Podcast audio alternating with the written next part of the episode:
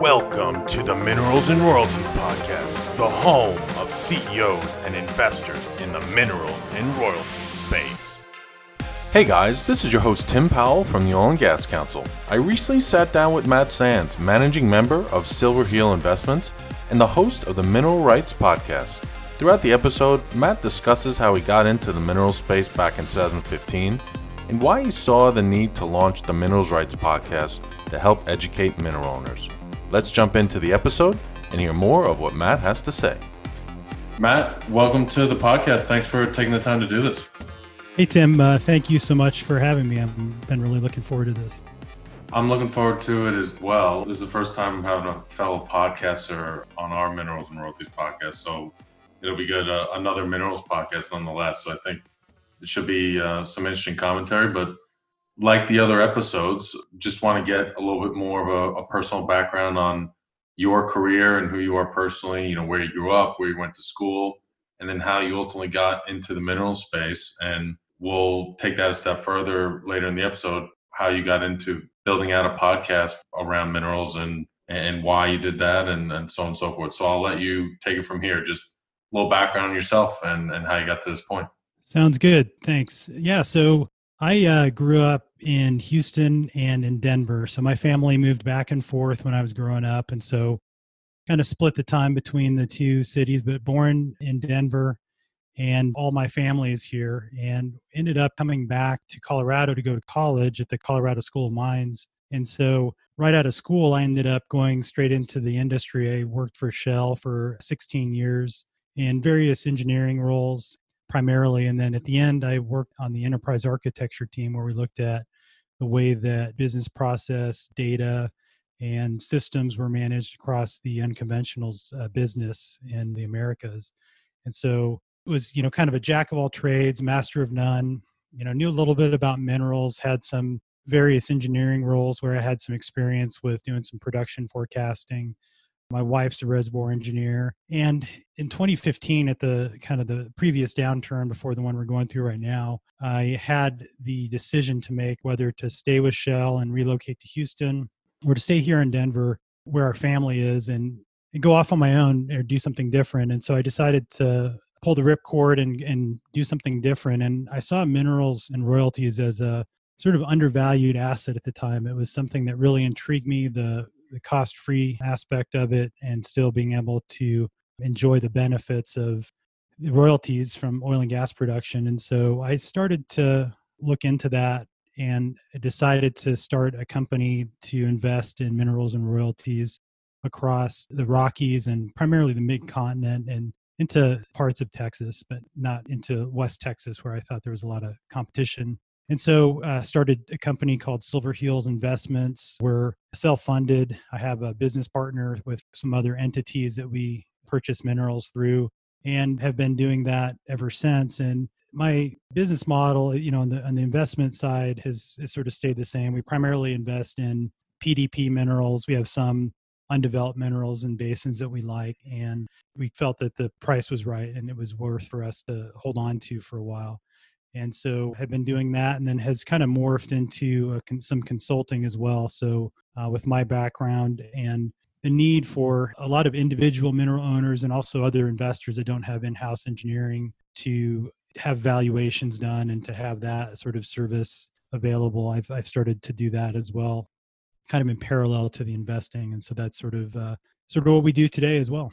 So you know on the back of your strategy it was all grassroots right? So kind of speak to the interactions you had with individual mineral owners and ultimately why you decided to start your podcast. You saw a need there, there was a void on the education side, there were a lot of repeat questions, and you thought to yourself, well, there could be some some good content created here that can help these mineral owners get more educated and up to speed on all the things that they're wondering about. And that that could maybe help me down the road as a mineral buyer but just as more of a you know a greater good for minerals owners out there to be better equipped when institutional capital and professional buyers knock on their door. I think one of the challenges, right, is even if you don't know if your offer is good or not. When, someone approaches you with a with a big number, you go, "What do they know that I don't know?" And it just creates contention.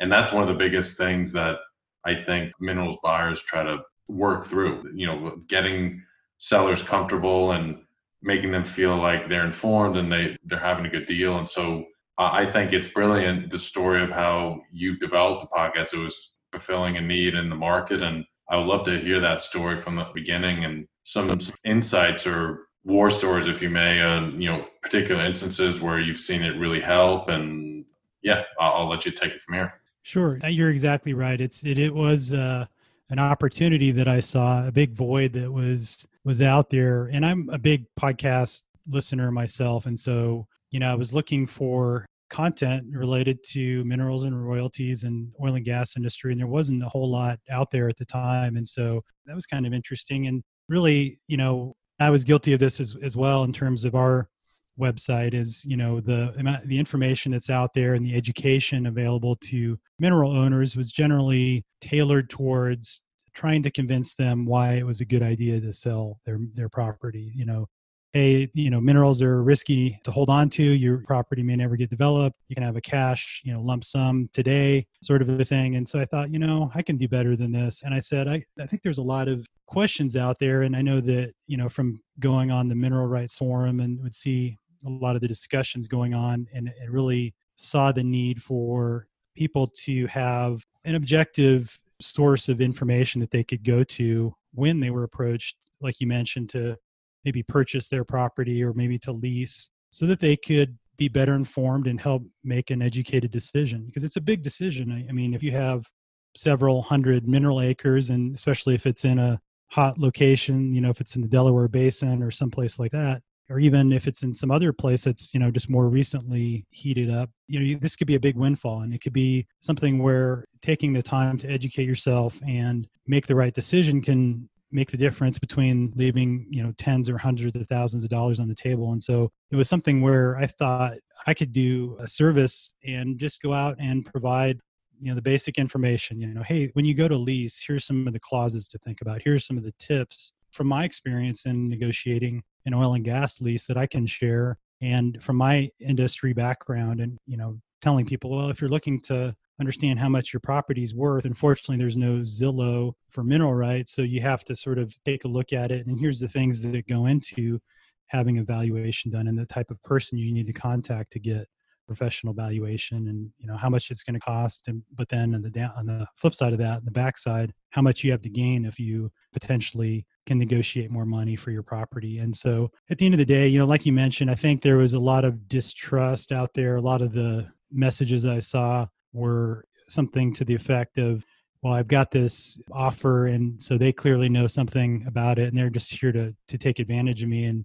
and it really is not the case. You know, most I would say credible mineral buyers that are going to be in it for the long game are really wanting a win-win, right? They have to make money, and so you know most individual mineral owners recognize that, but they also want to protect their interest and make make some money on their side as well. And so I think there's a, a way for them, you know, for those two parties to come together, having an educated mineral owner, I think in, in most mineral buyers' point of view, at least in mine as well, you know, educating them so that they're making informed decision will help at the end of the day in that being a, a good experience for that mineral owner. And so, you know, I think most mineral buyers also feel that way. And so I think that you know that was the, the goal basically to, to create a podcast that would provide you know basic education and you know deeper dives into some of the more complex areas you know whether it's a legal topic or tax related and, and areas where you know those of us with a technical background or a land background may or may not have a deeper knowledge. And so there's always an opportunity to become educated on the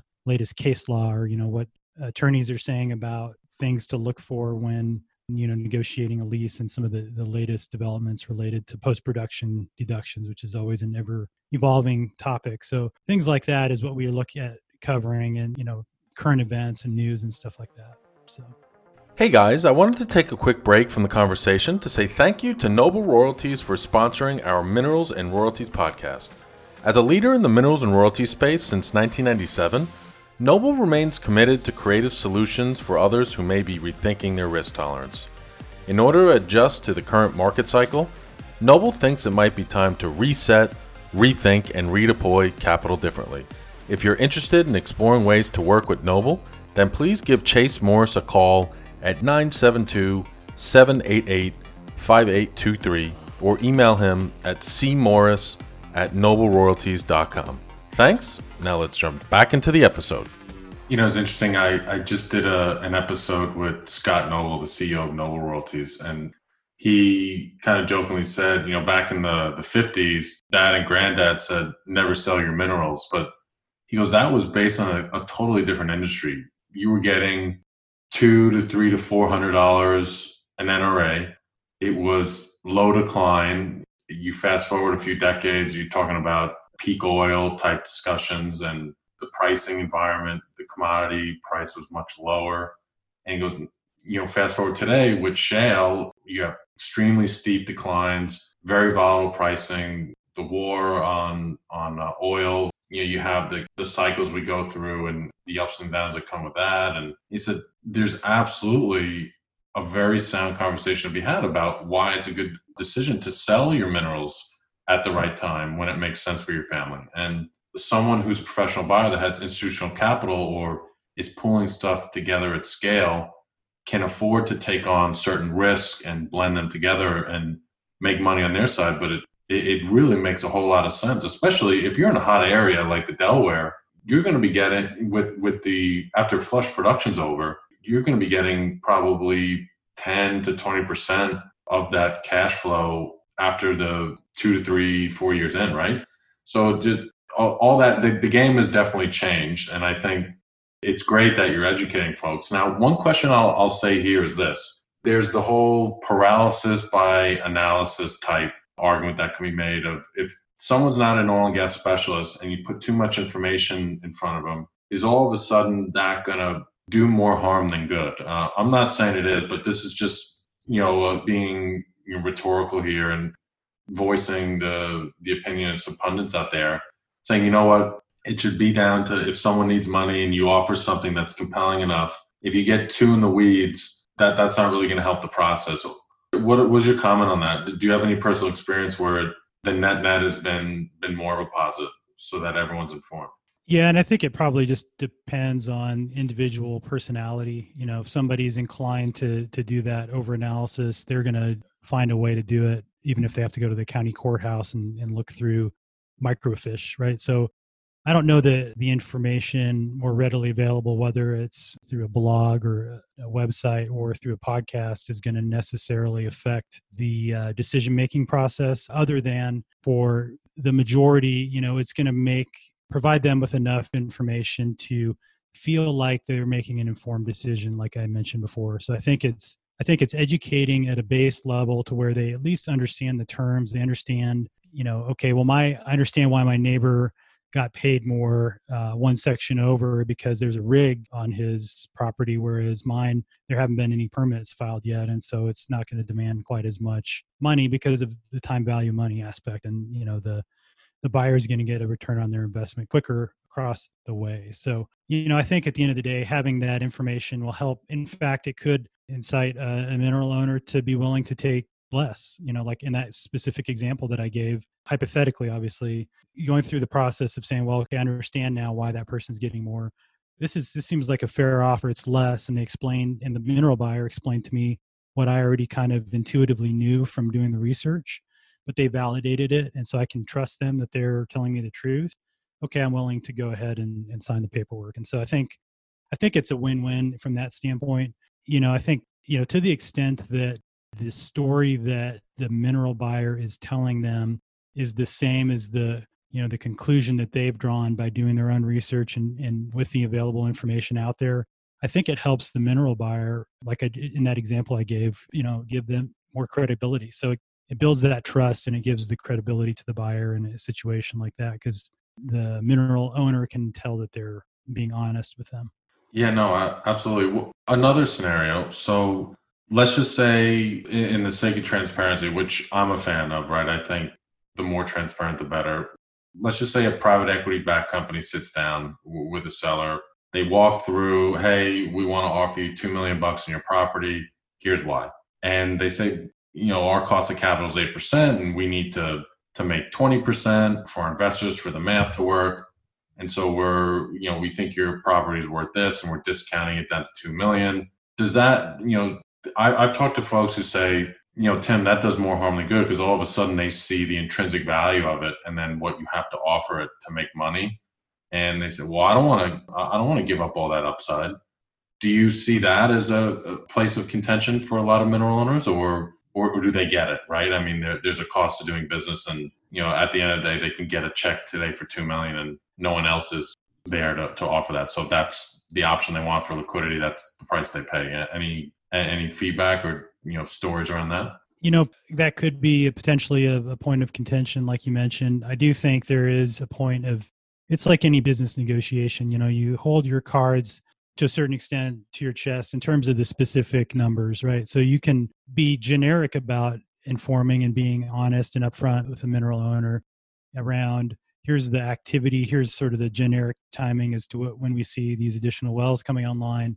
And this is all baked into this number that we're offering. And, and how much you go beyond that is really up to the, you know, the investor as to how, uh, what their process is and, and their negotiating tactics. You know, can't say one way or the other whether that would be good or bad, but I could see in you know potential circumstances how they could say, well, just like you said, I think my property is worth more just because of what you showed me. I'm gonna I'm gonna hold out to get that number when it's maybe not a realistic target. So I could see that being an issue where maybe an investor could end up shooting them in the foot. And I know specifically from some consulting work that you know I had a client in uh, with with some minerals in uh, the Midland Basin, and you know we went through the valuation we went through the the potential scenarios and in that case i think that scenario that you mentioned did sort of play out they expected more than what the offers were that we were able to solicit and, and to get on their behalf and at the end of the day they weren't happy with the number even though it was a, a fair number and we were able to sort of show them the potential you know scenario the most likely development scenario and how that sort of supported the the offers that they had received. But you know the mistake i think that that was made up front was i in, in sort of looking at the property and saying okay if, if you know this more aggressive here's the range right? So here's the upside. If bridge shows up in the next year or next two years here's what that means from an npv standpoint and here's sort of what that could play out like and here's the other side the the low end right? And you know here's things don't happen it's it's not something they're they're not booking this as proved reserves nothing gets drilled in the next five years. You're going to have to deal with existing production and then you know maybe something happens down the road and here's the other number. And i think in that setting of that larger number out there it did taint their um, expectations and so i think it's something where just whether you're from a, either a consultant or a mineral buyer you have to be careful around setting those expectations, but then still being upfront and realistic around what the scenarios are, and then and then going from there. So it is a, a potential issue.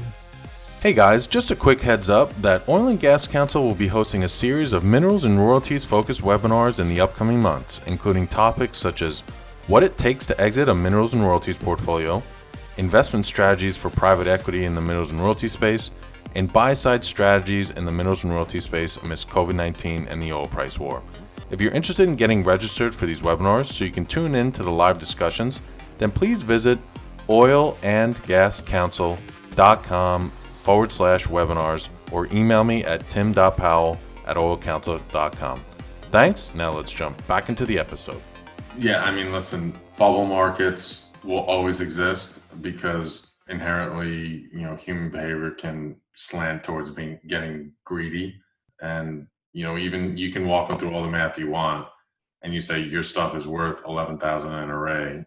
If they hear their neighbor got it for 18, they're going to want to know why they can't get it for 18. So I think there's, that's always going to be an inherent challenge. But anyways, uh, what, what are some of the misconceptions that when you start to develop a relationship or just have a consistent listenership uh, on your podcast with mineral owners and they write in and they field questions, what are some of the, the common misconceptions that you see that they kind of have an aha moment or realize, oh, I, I misunderstood that. I, I didn't realize that that's how this worked or what that value was driven in this way. Uh, are there a couple of you know overriding themes that pop up over and over again around that? Yeah, I think it goes back to the, you know, some of what we've already talked about around trust. And so I think one of the things that I've heard from some of my clients and from you know, others that I've seen post on the Mineral Rights Forum and, and other places like that, and people that write into the show,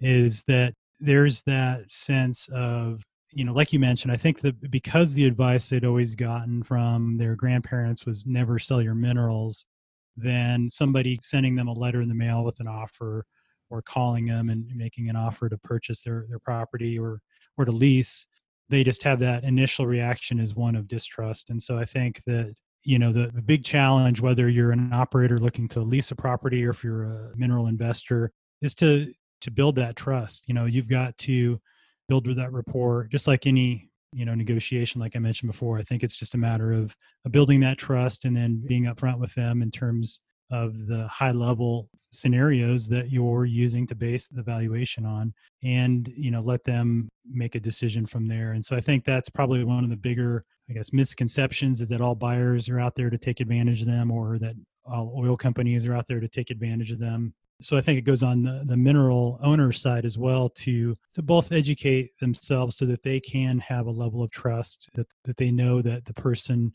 on the other end of the line is being upfront with them and that they do research. You know, that's one of the things we always advocate with our listeners. You know, if they're somebody maybe just has inherited a property, doesn't know very much about the minerals and royalties market, you know, we always advocate that people educate themselves and to understand who they're dealing with and so do a google search you know find out who that other company is you know do they have raving reviews out there from people on mineral rights forum or are people saying hey buyer beware don't go deal with this person they took advantage of you and so i think it goes like like with any sort of online transaction or something where you're dealing with somebody that you don't know personally is you just have to do your research understand who you're dealing with on the other end and that'll help address that but yeah that is a, probably the first reaction is that um, there's that person on the other end is out there to take advantage of them. Yeah, I mean, are, there other things along the lines of trust building? I think I speak with minerals companies all the time, and you know, everyone's trying to figure out a way to increase that hit rate, and just they all preach customer service. That's the only way to to have a long-standing reputation in this game. But it's a numbers game, so everyone's always trying to figure out a data edge or some sort of tactical edge on converting, you know, that hit rate a little more effectively are there certain things you've seen, you've heard feedback on how they've developed the trust more? Is it just showing the math? Is it showing a track record, referrals? What matters the most? Is it that, you know, you grew up on a ranch too? Is there a personal angle that really plays in, or is it purely down to the math and the returns? I mean, certainly the math plays into it. At the end of the day, if there's somebody that they, you know, maybe don't have quite as good a relationship, but their offer is significantly more and that they believe that that is a credible offer and they're going to be able to consummate the deal then then certainly they're going to end up going and voting with their wallet. But i think that in general to get your foot in the door you know it's a matter of you know everything that you say that you're going to do to do it you know? So it's, it's like anything in in business or in, in personal relationships for that matter it's to under promise and over deliver i've seen where working on behalf of a client and they were selling their minerals. We, we had their property split into two lots. Buyer one closed quickly, did what they said they were going to do. And so there was a level of, I guess, trust that was built through that, right? So that relationship was, I would say, at the end of the day, was a, a positive one. They got the check and they were they're happy. Mineral buyer B didn't fulfill their end of the bargain. So they had the offer letter to outline the terms and you know like any good mineral buyer. It had some some flexibility in terms of whether there was title w- was acceptable to them, and so they were able to sort of draw that out over time just by saying that you know well we just want to make sure we need to go through do some title curative. We need to do this and that versus the other buyer. Maybe they just overlooked it but they were able to accept it and and move on and close the deal on the same properties that were had the same overriding documents that that govern the title. So there was a level of distrust that was generated in that second example because the company closed by this date they didn't do that. And so i think that at the end of the day is, is a big thing is if you say you're going to do something you got to hold to that. So i think that's an important thing. And and what are the key questions you see come up time and time again? Because I think going back to that hypothetical example you just gave, I mean, if you're going to approach someone, you're going to build trust, and you're going to say you're going to close in 30 days or whatever the timeline is. If you can have your ducks in a row beforehand and be you know proactive uh, and put a lot of those concerns and questions uh, put to bed very very early on that can help with the trust building aspect of, you know for all the mineral buyers out there what are the things that are just time and time again comes up in, in your conversations and, and your episodes a lot of it boils down to very um, specific questions. You know the question we hear a lot is you know what are my minerals worth? You know is this offer that i have on the table is it a good deal? Is it a fair deal? Other sort of things where they just are trying to figure things out. So there's there's let's say the valuation side you know whether it's a lease offer a purchase offer is this a good offer? Is on it's kind of one category.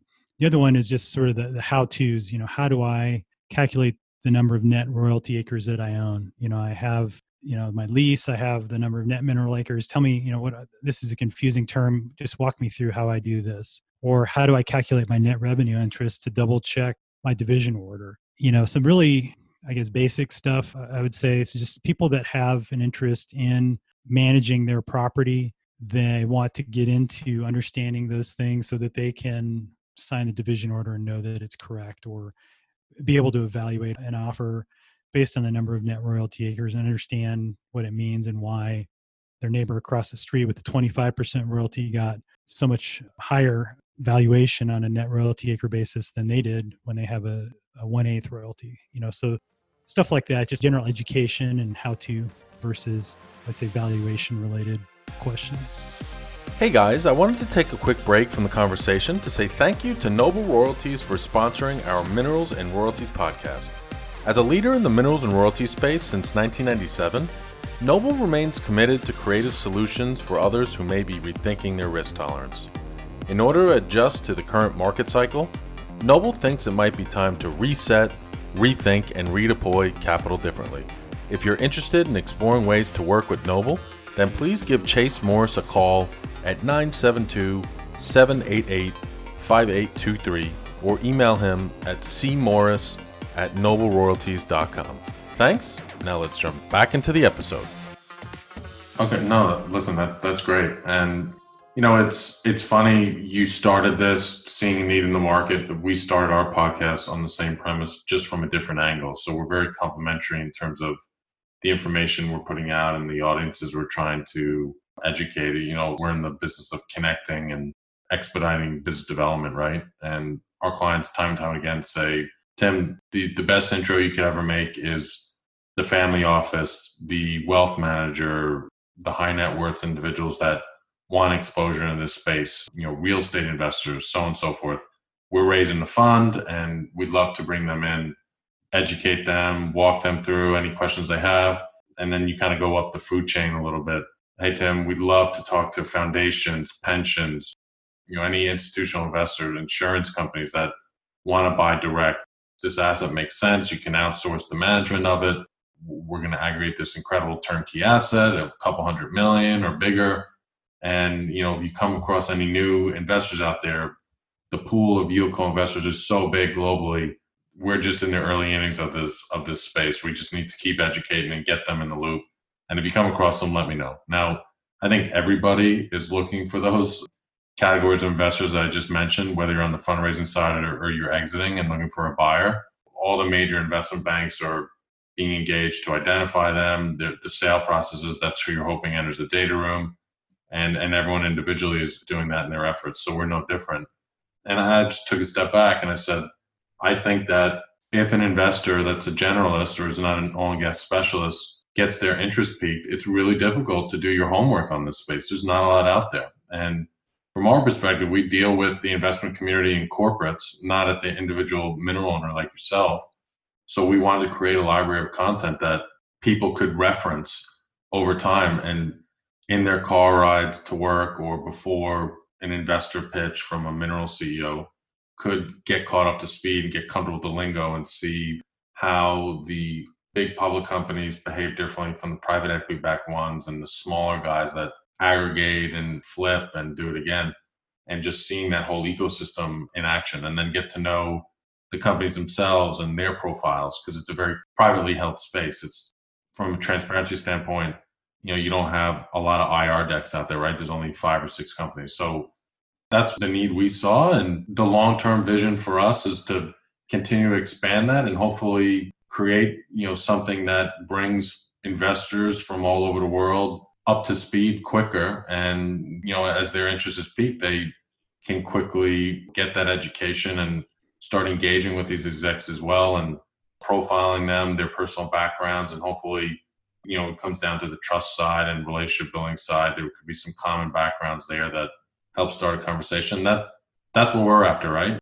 We have more of a corporate investment type path going forward. What's your ultimate vision with your podcast? Uh, I think there's definitely some great benefits. I think you're doing a, a great public service to the industry, but there's going to be a level of trust built in you for putting this content out time and time again. And I'm sure if a mineral owner is looking to sell at some point, they're going to want to turn to you, right? As a, as a trusted advisor, is kind of their source of info. So I'm sure that's one benefit. Is that the only, or do you do you have other directions you want to take the podcast as well?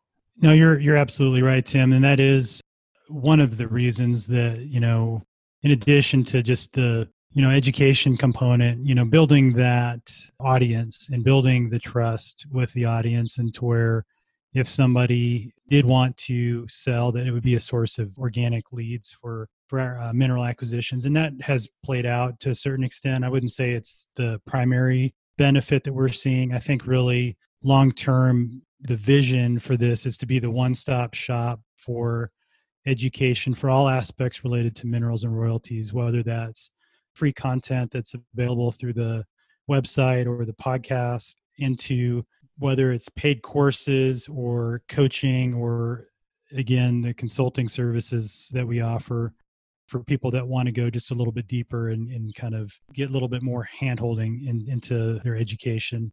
So that is ultimately the the vision. You know it is something where we do tend to continue to keep publishing free content like we're doing today. Have industry experts out there, whether it's in subjects, all areas, uh, all different types of mineral owners need to know whether they're on the investor side or if they're individual mineral owners just finding out that they inherited a property. It's, you know, what are the latest developments around, you know, land and title issues in oil and gas leasing, estate planning, taxes, things that we're seeing in terms of news and current events related to minerals and royalties and kind of everything in between. And so really looking at, you know, serving both sides of the business. We do have a good number of our audience that is also on on the on the industry side. So whether they're attorneys or accountants that support minerals and, and royalties, or if they're actual individual mineral owners, we have kind of both both sides covered. But uh, yeah, look to be really the the one stop shop for that information and for you know staying on top what the developments are in the industry. Fantastic. And for Silverheels Investments, you know, your Minerals Co. Is there kind of any future vision there, or is it is it a sidecar vehicle that you just continue to build up over time with good value arbitrage opportunities that you see in the market and and you're you're a buy and hold strategy primarily, right? Uh, I don't know if there's any kind of message you want to send out to your peers about doing club deals or or possibly selling down interest. Uh, I'll, I'll let you elaborate on that as well. Sure. Yeah, that's it is sort of a sidecar vehicle for us right now with, you know, everything, you know, it's definitely something we're still bullish about the space. You know, I do think that the reality of our situation is we're going to see commodity prices recover. Certainly the shale industry is going to look a lot different going forward than it did after the 2015 2014 downturn but at the end of the day we need petroleum products to sustain our current way of life. And so you know there's an energy transition that's starting. I think there is a change in the industry but you know certainly within my the rest of my professional career i see there still being uh, plenty of opportunities in, in minerals and royalties the right price and and with you know right partners. And so yeah we're we're always open for discussion around just whether it's you know building relationships with other mineral buyers or having that phone a friend option out there if we do come across something that we can't take down ourselves and we we do look at potentially selling down interest if they are too big we have primarily portfolio of kind of buy and hold that's our strategy And so our portfolio is pretty diversified across multiple basins just because of that. And so we look at both gas and, and oil and kind of, again, primarily Rockies and, and mid continent and also into in the parts of Texas as well. But that that's kind of where we're we see the, the market going. Well, good stuff, Matt. I appreciate you taking the time to come on today and best of luck continuing forward and building up the, the mineral rights podcast. And uh, again, congrats on, on all the success you've had. And I'm sure the industry at large is grateful for the efforts you're doing and keep on keeping on. And to close it off, is there a, a good way for anyone to find your podcast or your consulting services or or anything? What's the best way to get in touch with you?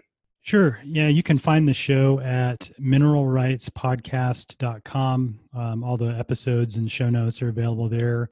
We're also available wherever you get your podcasts, whether it's Apple Podcasts or Stitcher, Spotify, you name it. So, um, your podcast player of choice or mineralrightspodcast.com. You can connect with me on LinkedIn uh, as well. Somewhat active out there as well on, on LinkedIn.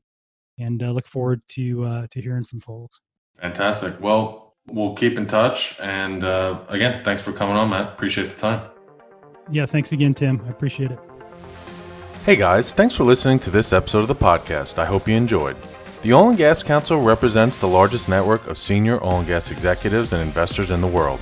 Throughout the year, we leverage our relationships and industry knowledge to facilitate introductions on behalf of our royalties clients to help them place capital, buy and sell deals, and form new partnerships. If you're interested in learning more about how we can help your team by connecting you with executives like Matt, then please email me at tim.powell at oilcouncil.com or visit our website at www.oilcouncil.com. Also, please don't forget to subscribe to the podcast and be sure to share these episodes with anyone in your network that you think would enjoy. Thanks, and see you next time.